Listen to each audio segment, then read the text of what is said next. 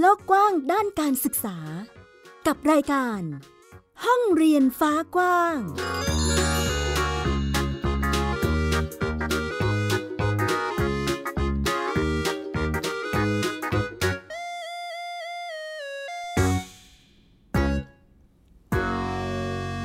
สวัสดีค่ะต้อนรับคุณผู้ฟังเข้าสู่รายการห้องเรียนฟ้ากว้างค่ะกลับมาพบกับมิวอัยราสนศรีเช่นเคยนะคะพูดคุยเกี่ยวกับการศึกษาในหลากหลายมิติค่ะแน่นอนว่าเราอยู่ในสถานการณ์ที่มีการแพร่ระบาดของโควิด สิบเก้า ปีนี้ก็เข้า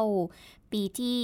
สามแล้วใช่ไหมคะคุณผู้ฟังเราก็ยังคงต้องระมัดระวังตัวแน่นอนว่าสถานการณ์แบบนี้ส่งผลต่อการเรียนรู้ของเด็กๆแน่นอนช่วงนี้แม้จะเป็นช่วงปิดเทอมนะคะแต่อีกไม่นานก็จะเปิดเทอมแล้วในเดือนหน้าวันนี้มีสถานการณ์การเตรียมความพร้อมมาให้ได้ติดตามกันด้วยส่วนคุณผู้ฟังนั้นอยากจะติดตามประเด็นด้านการศึกษาของเราในรูปแบบไหนสามารถติดตามได้นะคะทาง ดับเบิลยู ดับเบิลยู ดับเบิลยู ดอท ไทย พี บี เอส พอดแคสต์ ดอท คอม ค่ะหรือว่าแอปพลิเคชัน Thai พี บี เอส Podcast นะคะส่วนวันนี้มีประเด็นอะไรบ้างนั้นไปฟังค่ะสพท.เตรียมแผนรับมือพร้อมเปิดเรียนสิบเจ็ดพฤษภาคมนี้ถอดบทเรียนแนวทางการแก้ไขปัญหาโรงเรียนในสังกัดตำรวจตระเวนชายแดนห้องเรียนเขาโต๊ะกลางคนรุ่นใหม่เดินสำรวจความสมบูรณ์ของพื้นที่เขาโต๊ะกลางและถ้ำโบราณจังหวัดสตูลแหล่งเรียนรู้ที่สามารถปรับเข้ากับรายวิชาเรียนปกติได้ติดตามวิถีชีวิตความทุ่มเทของครูอาสาลุยป่าสอนหนังสือในจังหวัดสตูล Thai พี บี เอส Podcast View the world via the voice เริ่มต้นกันที่เรื่องแรกค่ะคุณผู้ฟังสิบเจ็ดพฤษภาคมนี้ก็จะถึงวันเปิดเทอมของเด็กๆหลายคนแล้วนะคะก็ต้องมาลุ้นกันละค่ะว่าจะมีโรงเรียนไหนบ้างที่สามารถเปิดแบบออนไซต์ให้เด็กๆสามารถกลับไปเรียนที่โรงเรียนได้และมีโรงเรียนไหนพื้นที่ใดนะคะที่ยังต้องประกาศเป็นพื้นที่ที่ต้องเฝ้าระวังการแพร่ระบาดของโควิด สิบเก้า อาจจะต้องให้เด็กๆเนี่ยเรียนออนไลน์ก่อนนะคะซึ่งวันนี้ค่ะทางสพท.เองก็เตรียมแผนที่จะรับมือเพื่อเตรียมความพร้อมสำหรับการเปิดเรียนในวันที่สิบเจ็ดพฤษภาคมนี้ค่ะโดยนายอัมพรพินัสสาเลขาธิการคณะกรรมการการศึกษาขั้นพื้นฐานหรือว่ากพฐนะคะก็ได้พูดถึงการเตรียมความพร้อมสำหรับการเปิดภาคเรียนที่หนึ่งปีการศึกษาสองพันห้าร้อยหกสิบห้านี้นะคะว่าในวันเปิดเทอมก็คือสิบเจ็ดพฤษภาคมนี้เนี่ยจะไม่มีการเลื่อนเปิดภาคเรียนอีกต่อไปแล้วนะคะถ้าหากเราจำได้เนาะในปีก่อนๆ นี้เนี่ยเรื่องของการเปิดเทอมเนี่ยเลื่อนแล้วเลื่อนอีกนะคะเพราะว่าสถานการณ์โควิด สิบเก้า นั้นยังไม่มีความแน่นอนแล้วก็พอใกล้จะเปิดเทอมทีไรเกิดการแพร่ระบาดมีคลัสเตอร์เกิดขึ้นก็อาจจะทำให้บางพื้นที่เนี่ยต้องเลื่อนไปก่อนแต่ปีนี้ค่ะยังคงยืนยันนะคะว่าสิบเจ็ดพฤษภาคมนี้จะไม่มีการเลื่อนการเปิดภาคเรียนอีกแล้วซึ่งการเปิดภาคเรียนใหม่นั้นนะคะทางสำนักงานคณะกรรมการการศึกษาขั้นพื้นฐานหรือว่าสพท.นะคะก็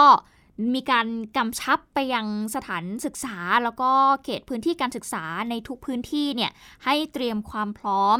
ในทุกๆด้านเลยนะคะเพื่อความปลอดภัยแก่นักเรียนของเราอย่างเช่นเรื่องของการตรวจสอบความเรียบร้อยของสภาพอาคารเรียนนะคะการเดินทางมาเรียนสำหรับเด็กๆมีการทำความสะอาดห้องเรียนเพื่อป้องกันเชื้อโรครวมไปถึงการขอความร่วมมือกับทางผู้ปกครองในการวางแผนการเปิดภาคเรียนด้วยซึ่งนอกจากนี้เนี่ยก็มีการประสานงานแล้วก็มีการทำงานร่วมกันกับทางอาสาสมัครสาธารณสุขประจำหมู่บ้านหรือว่าอสม.นะคะให้ทำหน้าที่ในการเร่งประชาสัมพันธ์ให้เด็กนักเรียนที่ยังไม่ได้รับการฉีดวัคซีนเนี่ยให้มาฉีดวัคซีนให้เรียบร้อยซะสร้างภูมิคุ้มกันให้กับตัวเองนะคะเพื่อที่จะได้มาโรงเรียนได้อย่างปลอดภัยมากยิ่งขึ้นนะคะเพื่อป้องกันการติดเชื้อที่มันอาจจะรุนแรงได้นั่นเองนะคะตอนนี้เนี่ยเรื่องของการฉีดวัคซีนนะคะคุณผู้ฟังยังเป็นประเด็นที่ทางกระทรวงสาธารณสุขรวมไปถึงกระทรวงศึกษาธิการเองก็ต้องเร่งประชาสัมพันธ์แล้วก็ดำเนินการเพื่อที่จะฉีดวัคซีนให้กับเด็กๆได้ ครบทุกคนโดยเฉพาะนักเรียนที่มีอายุ ห้าถึงสิบเอ็ด ปีแล้วก็กลุ่มเด็กเล็กเนี่ยยังได้รับการฉีดวัคซีนในจำนวนที่น้อยอยู่นะคะดังนั้นก็ต้องเร่งรณรงค์เรื่องของการฉีดวัคซีนให้กับนักเรียนเนาะอันนี้ก็จะเป็นเรื่องสำคัญเลยนะคะที่จะต้องรีบทำก่อนที่จะมีการเปิดภาคเรียนใหม่นี้แต่ถ้าหากเด็กๆคนไหนเนาะพ่อแม่ผู้ปกครองบางท่านอาจจะยังไม่มั่นใจแล้วก็ยังไม่กล้ายังเกิดความกังวลเรื่องของการฉีดวัคซีนที่กลัวว่าอาจจะมีผลกระทบบางอย่างเกิดขึ้นกับลูกแล้วก็ยังไม่ได้ให้ลูกเนี่ยไปฉีดนะคะในประเด็นนี้เนี่ยหลายคนก็อาจจะถามเหมือนกันนะว่าเอ้ยถ้าอย่างเงี้ยลูกฉันไม่ได้ไปฉีดไปโรงเรียนได้ไหมนะคะเรื่องนี้ก็มีการกำชับไปยังโรงเรียนทุกแห่งนะคะคุณผู้ฟังว่าห้ามนำเอาประเด็นนี้เนี่ยมาเป็นเงื่อนไขในการที่จะให้เด็กเข้าเรียนหรือไม่ให้เข้าเรียนนะคะก็คือไม่มีการบังคับนะแม้ว่านักเรียนจะยังไม่ได้รับการฉีดวัคซีนก็สามารถที่จะไปโรงเรียนแล้วก็ไปเรียนรวมกับเพื่อนๆคนอื่นๆได้นะคะจะไม่ปิดโอกาสทางการเรียนรู้ของเด็กทุกคนนะคะซึ่งเลขาธิการกฟผ.เองก็บอกนะคะว่าในวันที่สิบเจ็ดพฤษภาคมนี้จะมีโรงเรียนที่สามารถเปิดเรียนในรูปแบบออนไซต์ได้กี่แห่งนั้นทางโรงเรียนจะต้องประเมินความพร้อมของตัวเองแล้วก็แจ้งให้กับทางคณะกรรมการควบคุมโรคติดต่อจังหวัดเป็นคนพิจารณาค่ะแต่ว่าในประเด็นนี้เนี่ยทางเลขาธิการกฟผ.เองก็มีการคาดการณ์นะคะว่ารัฐบาลเนี่ยจะมีการประกาศให้โรคโควิด สิบเก้า เป็นโรคประจำถิ่นในเดือนกรกฎาคมนี้ซึ่งทางเลขาธิการสปท.เองก็มองว่าโอกาสที่จะเปิดภาคเรียนในรูปแบบปกติเนี่ยมันมีความเป็นไปได้สูงอยู่นะคะนอกจากนี้ถ้าหากเปิดภาคเรียนใหม่แล้วทางสพท.เองก็จะมีการเน้นการเรียนการสอนที่มีการสอนเสริมเข้าไปด้วยนะคะในเรื่องของการเติมเต็มทักษะให้กับเด็กๆหลังจากที่เด็กๆเนาะเขาไม่ได้ไปโรงเรียนนานใช่ไหมคะหลังจากที่ก่อนหน้านี้โควิดระบาดหนักมากทำให้ต้องเรียนออนไลน์เกิดภาวะถดถอยขึ้นมานะคะซึ่งแน่นอนว่ามันเกิดจากการที่พวกเขาเรียนในรูปแบบออนไลน์มาเกือบสองปีเนาะโดยในปีการศึกษาใหม่นี้ในปีสองพันห้าร้อยหกสิบห้านี้นะคะจะเป็นปีแห่งการซ่อมแซมแล้วก็สร้างกระบวนการจัดการเรียนรู้ซึ่งทางสปท.จะมีเครื่องมือวัดศักยภาพการเรียนของผู้เรียนในแต่ละคนนะคะซึ่งไม่ใช่การวัดว่าเด็กคนไหนเก่งหรือไม่เก่งนะแต่จะเป็นการวัดเพื่อประเมินพื้นฐานว่าสองปีจากการเรียนออนไลน์นั้นเด็กๆขาดทักษะในด้านไหนบ้างเพื่อที่จะไปเติมเต็มคุณภาพสิ่งต่างๆเหล่านั้นหรือว่าทักษะเหล่านั้นที่เด็กๆหายไปให้กับเด็กแต่ละคนโอ้โหอันนี้ถือว่าเป็นแนวคิดที่ดีมากๆนะคะคุณผู้ฟังก็หวังว่าเครื่องมือที่เป็นตัวชี้วัดศักยภาพการเรียนของผู้เรียนนี้จะทำให้เห็นอะไรบางอย่างที่เกิดขึ้นเนาะแล้วก็หวังเป็นอย่างยิ่งว่าแนวทางในอนาคตที่จะจัดการปัญหาเรื่องภาวะถดถอยนี้หรือว่าทักษะที่หายไปในช่วงสองปีที่ผ่านมามันจะช่วยเติมเต็มเด็กให้สามารถกลับมามีศักยภาพแล้วก็สามารถที่จะเรียนรู้ได้ให้ทันกับช่วงวัยของเขาแล้วก็ให้ทันกับสิ่งต่างๆที่ควรจะเป็นในตอนนี้นะคะก็เป็นความคืบหน้านะคะแล้วก็แผนในการรับมือสำหรับการเปิดเทอมในวันที่สิบเจ็ดพฤษภาคมนี้ค่ะติดตามข่าวสารและความเคลื่อนไหวของไทย พี บี เอส Podcast ได้ทาง Facebook, YouTube, Instagram และ Twitter เพียงเสิร์ชคำว่าไทย พี บี เอส Podcast หากพูดถึงโรคระบาดโควิด สิบเก้า เนี่ยส่งผลกระทบต่อระบบการศึกษาไม่น้อยเลยทีเดียวนะคะคุณผู้ฟังเราก็จะเห็น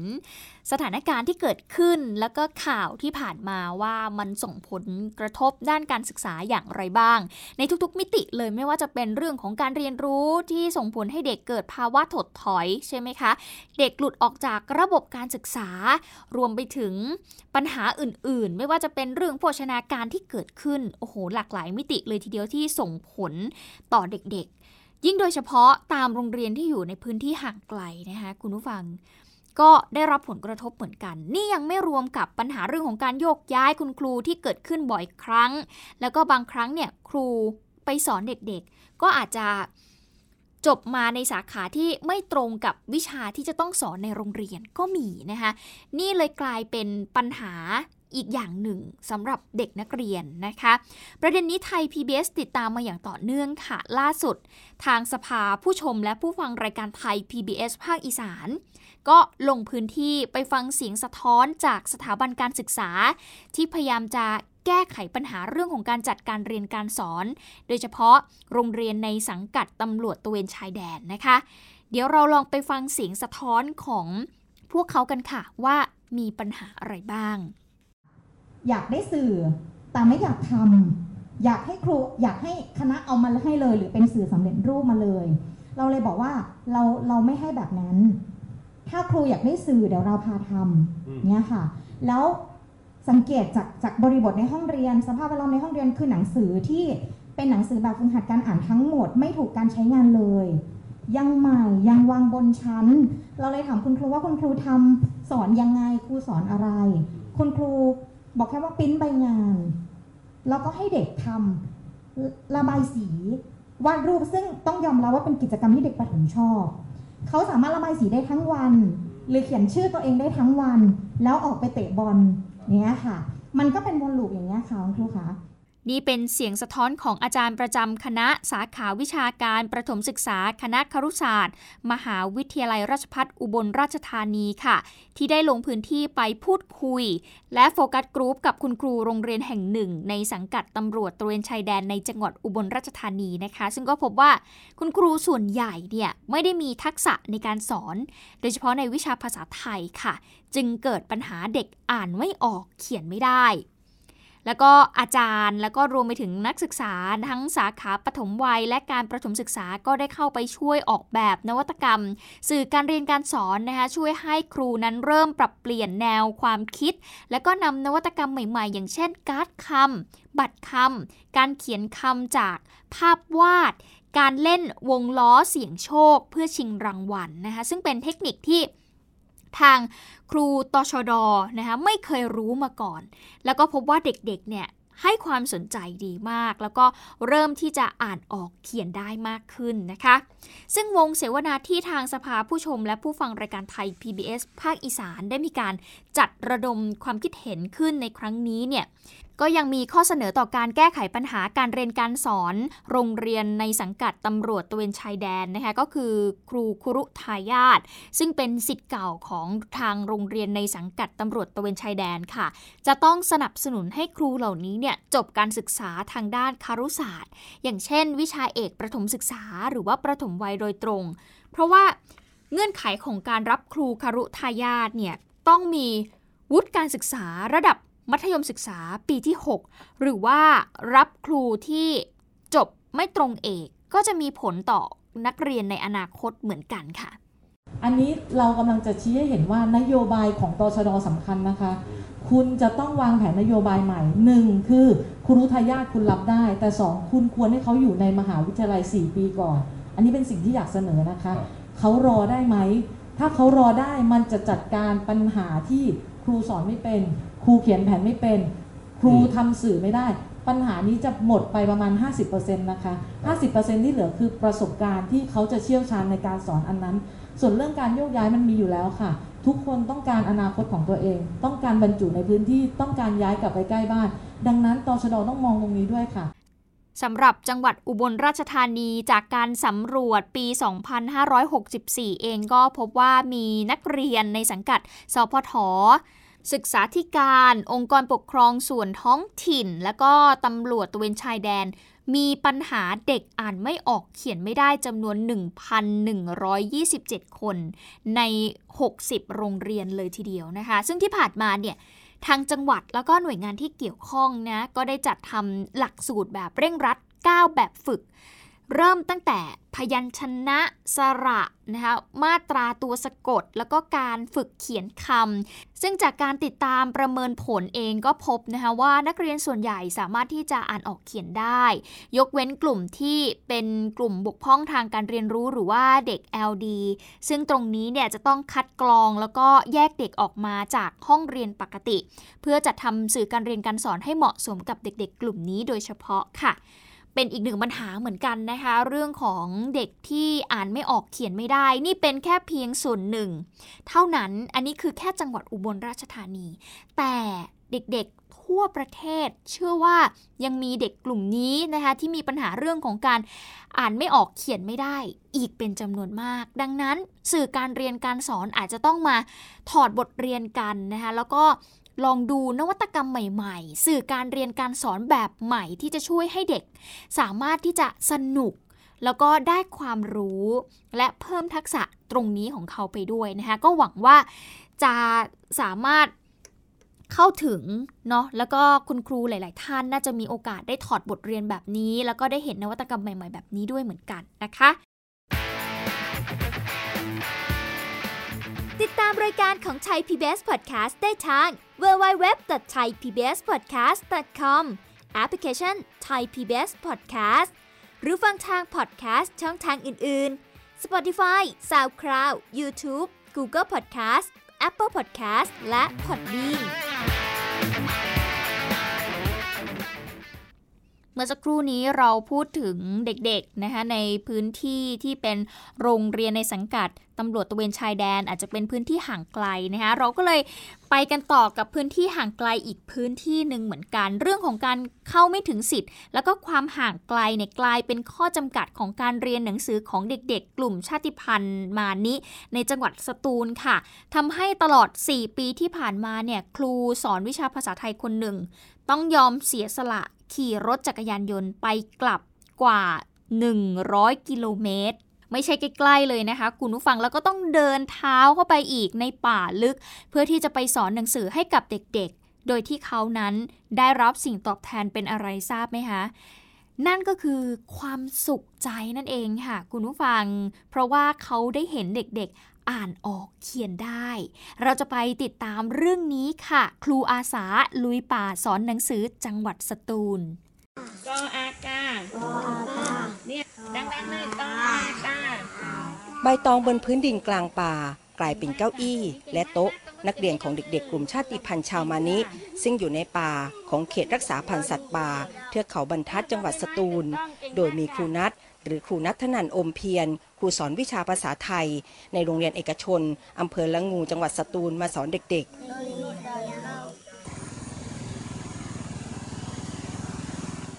ทุกวันหยุดเสาร์อาทิตย์และวันหยุดนักขัตฤกษ์ครูนัทจะขับรถจักรยานยนต์คู่ใจระยะทางไปกลับเกือบหนึ่งร้อยกิโลเมตรเพื่อหอบหิ้วอุปกรณ์การเรียนการสอนก่อนจะเดินเท้าเข้าป่าไปยังภูเขาสูงจนถึงที่พักหรือทับของชาวมานิเพื่อสอนเด็กๆมานานกว่าสี่ปีแล้วโดยมีค่าตอบแทนเป็นความสุขใจเมื่อเด็กๆอ่านออกเขียนหนังสือภาษาไทยได้เราต้องสอนเขาก่อนค่ะสอนก็แล้วก็ให้เขาไปใช้ชีวิตในเมืองแล้วก็อยู่ร่วมกับเพื่อนๆที่อยู่ในเมืองให้ได้อาจจะให้ทุนการศึกษาแก่พวกเขาถ้าพวกเขาส่งลูกไปเรียนก็คงไม่ได้เพราะเขาไม่มีอาชีพที่แน่นอนค่ะคือหาได้เป็นรายวันคือหาของป่าหาน้ำผึ้งมาขายแตงโมผลใหญ่ๆเกิดขึ้นได้จากมะแตงเล็กๆเพลงแตงโมเพลงสอนเด็กที่บอกเล่าถึงเด็กๆที่จะเติบโตเป็นผู้ใหญ่เป็นกิจกรรมสันทนาการที่สอดแทรกการพูดและการเรียนภาษาไทยของครูนัททำให้เด็กๆกลุ่มชาติพันธุ์ชาวมานิเรียนรู้ภาษาไทยได้เร็วขึ้นอ่านหนังสือกอไก่ขอไข่อะไรออกได้นะตอนนี้เริ่มเก่งขึ้นมาเริ่มดีแต่ครูนัทมาก็ประมาณร้อยกว่ากิโลไปกลับแล้วบางคนยังสงสัยว่าเออครูนัทนี่ได้ตังค์ได้เงินเดือนได้อย่างนู้นอย่างนี้ไม่มีสักบาทนึงตอนนี้ครูนัททำเป็นหนี้เขาปัจจุบันมีชาวชาติพันธุ์มานิในทัพแห่งนี้ประมาณห้าสิบคนแม้ส่วนใหญ่จะมีบัตรประชาชนแต่การส่งลูกไปเรียนหนังสือจากพื้นที่ป่าเขาที่ห่างไกลไม่มีเงินรวมถึงการเข้าถึงสิทธิต่างๆที่ยังมีน้อยกลายเป็นข้อจำกัดในการเรียนหนังสือของเด็กๆในป่ากลุ่มนี้ดังๆเลยอ่านเลยค่ะเรายังอยู่กันที่จังหวัดสตูลนะคะปีนี้จะครบรอบสี่ปีที่ยูเนสโกประกาศให้สตูลนั้นเป็นพื้นที่สำคัญทางธรณีระดับโลกค่ะซึ่งปลายเดือนมิถุนายนนี้ก็กำลังอยู่ระหว่างของการประเมินซ้ำอีกว่าจะสามารถเป็นแหล่งเรียนรู้ทางธรณีวิทยาระดับโลกได้ไหมซึ่งก็จะครอบคลุมพื้นที่สี่อำเภอด้วยกันนะคะก็คืออำเภอทุ่งว่าอำเภอมะนังอำเภอละงูแล้วก็อำเภอเมืองซึ่งเฉพาะ อุทยานแห่งชาติหมู่เกาะเพตราแล้วก็อุทยานแห่งชาติตะรุเตาซึ่งพื้นที่บางส่วนก็กำลังเผชิญกับความเสี่ยงนะคะล่าสุดค่ะทางสำนักงานอุตสาหกรรมจังหวัดสตูลก็อยู่ระหว่างของการดำเนินการอนุญาตให้มีการสัมปทานแหล่งหินค่ะก็คือการระเบิดหินอุตสาหกรรมนั่นเองในจังหวัดสตูลซึ่งเป็นภูเขาจำนวนสามลูกด้วยกันก็จะมีเขาลูกเล็กใหญ่ในอำเภอทุ่งว่านะคะแล้วก็มีเขาจูหนุ่งนุ้ยที่อำเภอละงูแล้วก็เขาโต๊ะกรังนะคะที่อำเภอควนโดนอำเภอควนกาหลงนะคะแม้ว่าจะไม่ได้อยู่ในการประกาศอุทยานธรณีโลกเนาะแต่ประชาชนเองก็กังวลค่ะว่าถ้าหากเกิดการสัมปทานเกิดขึ้นในพื้นที่ทั้งหมดที่ว่ามานี้เนี่ยเพราะว่ามันเป็นกลุ่มภูเขาที่มันมีความเชื่อมโยงกันทั้งทางประวัติศาสตร์สิ่งแวดล้อมแล้วก็วิถีชีวิตของผู้คนในชุมชนล่าสุดค่ะคนรุ่นใหม่เขาก็เลยไปเดินสำรวจความสมบูรณ์ของพื้นที่เขาโต๊ะกรังแล้วก็ถ้ำโบราณในอำเภอควนโดนที่จังหวัดสตูลจุดที่ค้นพบว่าเป็นหินโบราณยุคออโดวิเชียนอายุสี่ร้อยแปดสิบล้านปีสังเกตจากการพบซากดึกดำบรรพ์ของกลุ่มนอติลอยและสไตรโมติไรต์นะคะหรือว่ากลุ่มหอยทะเลนั่นเองซึ่งแหล่งเรียนรู้นี้ก็สามารถที่จะปรับเข้ากับรายวิชาเรียนปกติได้ด้วยเดี๋ยวเราไปฟังเสียงของพวกเขากันค่ะ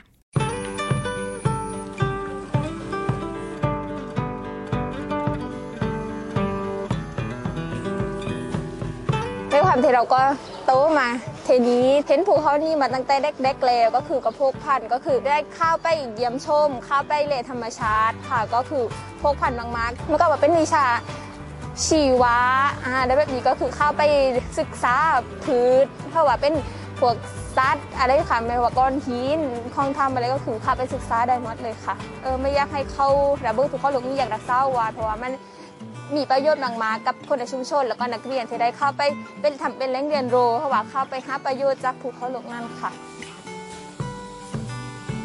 เขาตัวกั้งนี่ก็คือเป็นแหล่งเรียนรู้แบบแนวธรรมชาติแบบธรรมชาติแบบลุยๆใครชอบแบบลุยๆนี่คือมาที่เขาตัวกั้งได้ความรู้มากๆเลยทั้งเข้าทั้งสัตว์ป่าทั้งแหล่งน้ำซับอะไรทั้งกั้งแล้วก็พอแหล่งโบราณสถานนี้เราจะได้เรียนรู้เรื่องของว่าประวัติศาสตร์ของเราประวัติศาสตร์หมู่บ้านประวัติศาสตร์ของจังหวัดสตูลด้วยที่มันเกิดจากที่นี้หมู่บ้านนี่คือผมนี่เป็นเยาวชนคนนึงนะที่ได้ช่วยเขาในเรื่องของในเรื่องของพัฒนาภูเขามั่งเวลาเขามานี่เราได้พัฒนาแล้วก็ยิ่งในเรื่องของจุดชมวิวนี่เข้าหลุกช้างนี่คือเราจะเราจะเป็นส่วนหนึ่งแบบเป็นไกด์มั่งเป็นคนที่นำทางอะไรแบบนั้นให้เขาได้มาเรียนรู้หมู่บ้านของเรานั่นเรามีความอุดมสมบูรณ์มาขนาดไหนครับโอ้โหผมนี่กลุ่มแจ้งมากๆเลยครับย้อนโย่โย่ทีนี้ไม่ผูกเข้าลมรอบบ้านเราเลยธรรมชาติสีเขียวโย่รอบรอบตัวเรานักเรียนเทโยในพื้นเทนะครับนักเรียนพวกนี้ก็ใช้พื้นเทกลุ่มเขาตัวกลางนี่เป็นเหมือนกับโรงเรียนนะครับโรงเรียนที่มีชีวิตคือหลังจากเขาได้เปิดสมุดหรือเปิดหนังสือของเขาคุณครูเนี่ยก็จะพานักเรียนลงไปในพื้นที่ให้ได้สัมผัสกับของจริงครับได้จับได้ตองได้ได้สัมผัสด้วยกายด้วยมือนะครับโดยดมกลิ่นพบว่าเออพื้นที่เนี่ยมีความสำคัญเรื่องของทรัพยากรธรรมชาติทางที่เป็นธรณีวิทยาทางที่เป็นแหล่งโบราณคดีก็มีป้าน้ำซับที่ว่าเห็นได้ชัดจะมีเรื่องของแหล่งขังข้าวนะครับนักศึกษานักเรียนก็จะได้ข้าวไปสัมผัสจริงๆว่าป้าหมาพ่อแม่พี่น้องนี่ได้มาเอาขี้ขังข้าวในมาเอาตรงไหนมาเอาปันปรือแล้วตัวขังข้าวมันเป็นปันปรือนะครับมันก็จะมีพวกสมุนไพรจำนวนมากเหมือนกันในยุคนี้ก็เป็นอีกหนึ่งพื้นที่การเรียนรู้นะคะคุณผู้ฟังที่พวกเขาไปสำรวจความอุดมสมบูรณ์การจริงๆก็เรื่องนี้เนี่ยมันเกี่ยวกับหลายๆประเด็นเลยเนาะไม่ว่าจะเป็นประเด็นทางสังคมประเด็นเรื่องของสิ่งแวดล้อมรวมไปถึงประเด็นด้านการศึกษาที่มันสามารถบูรณาการรวมกันได้นั่นเองนะคะก็เป็นอีกหนึ่งพื้นที่การเรียนรู้ที่เรานำมาฝากคุณผู้ฟังในวันนี้นั่นเองค่ะไทย พี บี เอส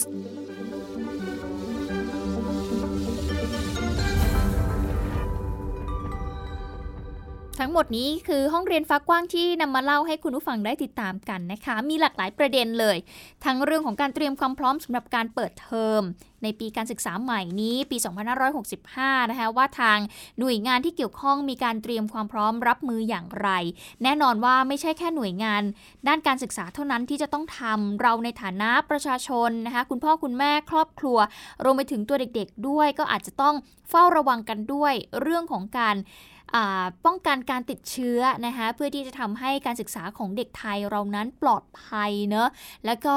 อยากจะให้พวกเขานั้นสามารถกลับมาเรียนได้ตามปกติได้กลับมามีวิถีชีวิตที่ควรจะเป็นนะคะแล้วก็ยังมีรูปแบบการศึกษาในรูปแบบอื่นๆรวมไปถึงการถอดบทเรียนของการจัดการเรียนรู้ให้เหมาะสมกับแต่ละพื้นที่นะคะว่าเป็นอย่างไรติดตามกันได้ใหม่ค่ะในประเด็นต่างๆเหล่านี้นะคะเอามาอัปเดตให้คุณผู้ฟังได้ฟังกันแน่นอนส่วนวันนี้หมดเวลาแล้วอัยดาสนศรีขอตัวลาไปก่อนสวัสดีค่ะติดตามรายการได้ทางเว็บไซต์และแอปพลิเคชันของ Thai พี บี เอส Podcast Spotify SoundCloud Google Podcast Apple Podcast และ YouTube Channel ของ Thai พี บี เอส Podcast Thai พี บี เอส Podcast We the World We the Voice